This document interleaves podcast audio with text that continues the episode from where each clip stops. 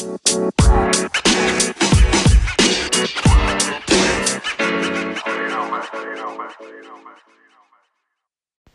morning, afternoon, or evening, wherever you are in the world. Welcome to a shirtless DBN News for 1 3 2019.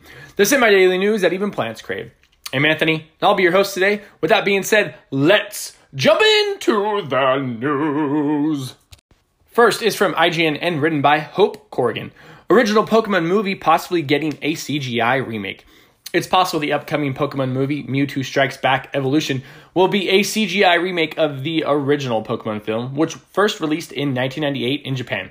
Eurogamer reports that fan speculation after the release of the new teaser trailer for the movie has leaned further into the idea that this new film will indeed be a remake. Furthermore, almost all of the brief footage in the clip is CGI, leaving fans to speculate that perhaps this movie will be the first of its kind entirely animated using these graphics. The small scene where Mewtwo and Mew fly above the clouds is hard to judge an entire movie on, and it's not too uncommon to use partial CGI in animated films, but only showing it in this teaser trailer may imply we are getting a full CGI movie.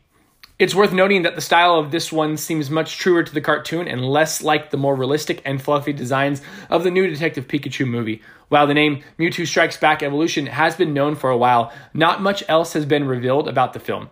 It is also set to release next year in line with the 20th anniversary of the first movie's Western release, which was November 6th, 1999. I remember going to the movies and watching that. Yes, I was a Pokemon nerd. This release may also put it in the same time bracket as the upcoming core Pokemon RPG set to release on Nintendo Switch. How faithful this likely recreation will be is hard to say. The last two films in the main series have been part of a new timeline, separate from the original series and movies. However, Takeshi Shudo, who wrote the original three movies and passed away in 2010, is set to be the writer of this movie, which would make sense if it is essentially the same movie. Second is from the PlayStation blog and written by Sam Faulkner, community lead at Wonderstruck. It's a bit of a long read. I didn't know about this game, but it seemed super, super interesting. So let's jump into it. Greetings, boundless players of PlayStation. What a great couple of months it's been since the game hit PS4. We've seen some truly mind blowing builds, epic group hunts, and so much more. I just wanted to check in and let you all know that we've still got a lot more lined up for you as we move into the bold future of Boundless. We've been working hard on Boundless since launch, with regular updates hitting the game every couple of weeks, and now we're excited to reveal our biggest release so far Empires, which makes it easier and more fun than ever to play Boundless with your friends. We've also seen two great seasonal events to coincide with Halloween and the winter season, bringing brand new character customizations and gameplay events to the game. We've also recently released some incredibly cool LED blocks, which players are able to use to really let their creativity fly. We're really excited about the addition of LED blocks. This might sound like a small addition, but these are a real game changer for builders as each block can be tinted and programmed to blink at a different rate. These allow for a touch of flair on many builds and even let players experiment with a simple with simple animations when combining several different blink patterns. This is a great chance for the boundless players to showcase their creativity and something which we think will really shake up the look of some of the most impressive builds in the game. Multicolored disco dance floors are just the tip of the iceberg. On top of all this, we're pleased to announce the imminent release of the most major feature since launch in the form of our guild system, alongside an universe wide messaging system which will make communication more seamless than ever. We know that many of our players love to enjoy Boundless together. As with any sandbox MMO, the social aspects of the game are hugely important to getting the most out of the fun on offer. Guilds are our way of making it easier and more rewarding to play with friends, and we're really looking forward to seeing which groups can rise to power first. It's a vast, complicated system, but the broad strokes of it are that the groups of players can now be formally brought together in a guild. This guild will then control its own resources with different levels of authority attainable within the group. Prestige will be built up for the whole group through the actions of its members, and beacons or settlements can be assigned to a guild too. This system will allow for huge cooperative builds, massive organized group hunts, and even complex social and political events to be put together within the structured framework of a centralized group of players.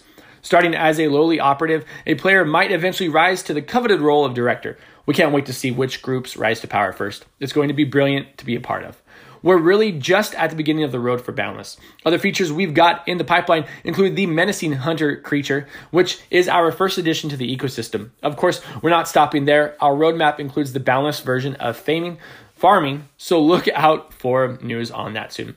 We want players to be able to play however they feel, and that goes for how they're represented in game too. With that in mind, we're also working on bringing a new selection of character faces to the game to go alongside the body paints we've recently added. This, along with the new character customizations we're working on, will allow for some truly unique looks for your in game avatar.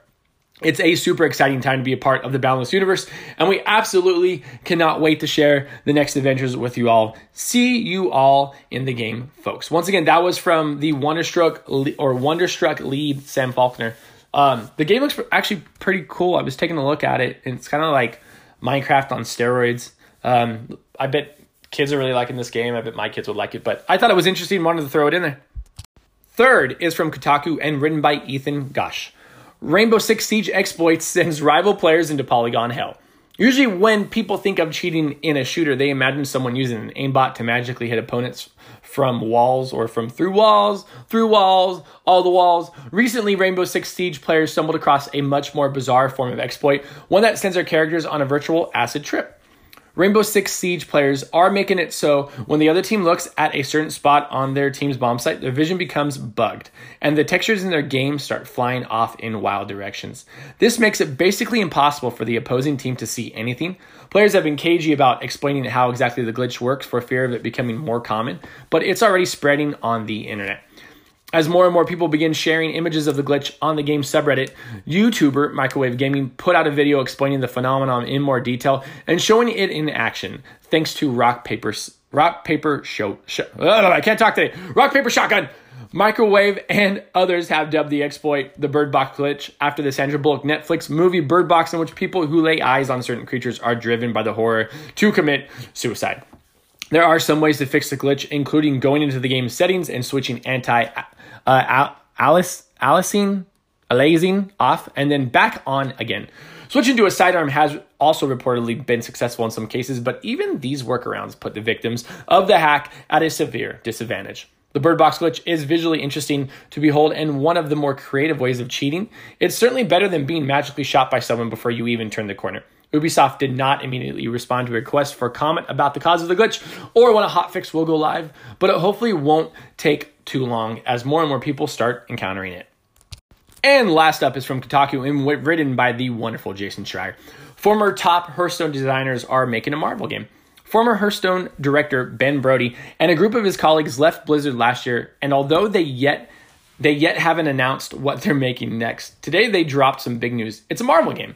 Second Dinner, a new indie studio founded by Brody, former Hearthstone executive producer Hamilton Chu, and several other ex Blizzard employees announced today that it's gotten a 30 million investment from the Chinese company NetEase and that its first game will be set in the Marvel universe. The company is hiring new staff in Irvine, California. This news comes after a rough 2018 for Blizzard, one that saw the departure not just of Brody and Chu, but its CEO, Mike Morhaime.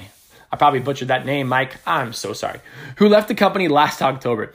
It was a year full of frugility, frugility, frugility. That's a big old word that I just messed up as well. For the iconic studio, as cost cutting became the watchword, current and former Blizzard employees continue to express fear about Activision's growing influence on the company through executives like Chief, Chief Operating Officer Armin Zerza. Fans also revolted after a disastrous BlizzCon keynote in November 2018 that closed with an announcement of Diablo Immortal, a game for phones. Incidentally, NetEase, the company funding Second Dinner, is also a co developer on Diablo Immortal. It has partnered with Blizzard on the Chinese version of games like Hearthstone and World of Warcraft last June. It invested 100 million in Bungie for a new IP. That's cool. More Marvel games are awesome. They seem like very well seasoned developers. Uh, I think we're going to get a lot of cool shit from this. And that is the news for today. Thanks for listening and let us know what you think about any of the stories we talked about by sending us a message on Anchor, the podcast app we use to record the show. If you'd like to support the podcast other than listening, please check out our Anchor page at anchor.fm slash dadsbeardsnerds, where you can donate to us via the support this podcast button and sign up for a monthly donation of 99 cents, 4.99 or 9.99 per month. Find us on Twitter at Dad's Beards Nerds. Find us on Instagram at Dad's Beards Nerds Podcast. Or check out our Twitter bio to be a part of our ever growing Discord community. That link is in that Twitter bio. Until next time, I'm Anthony. I look forward to making more content for you.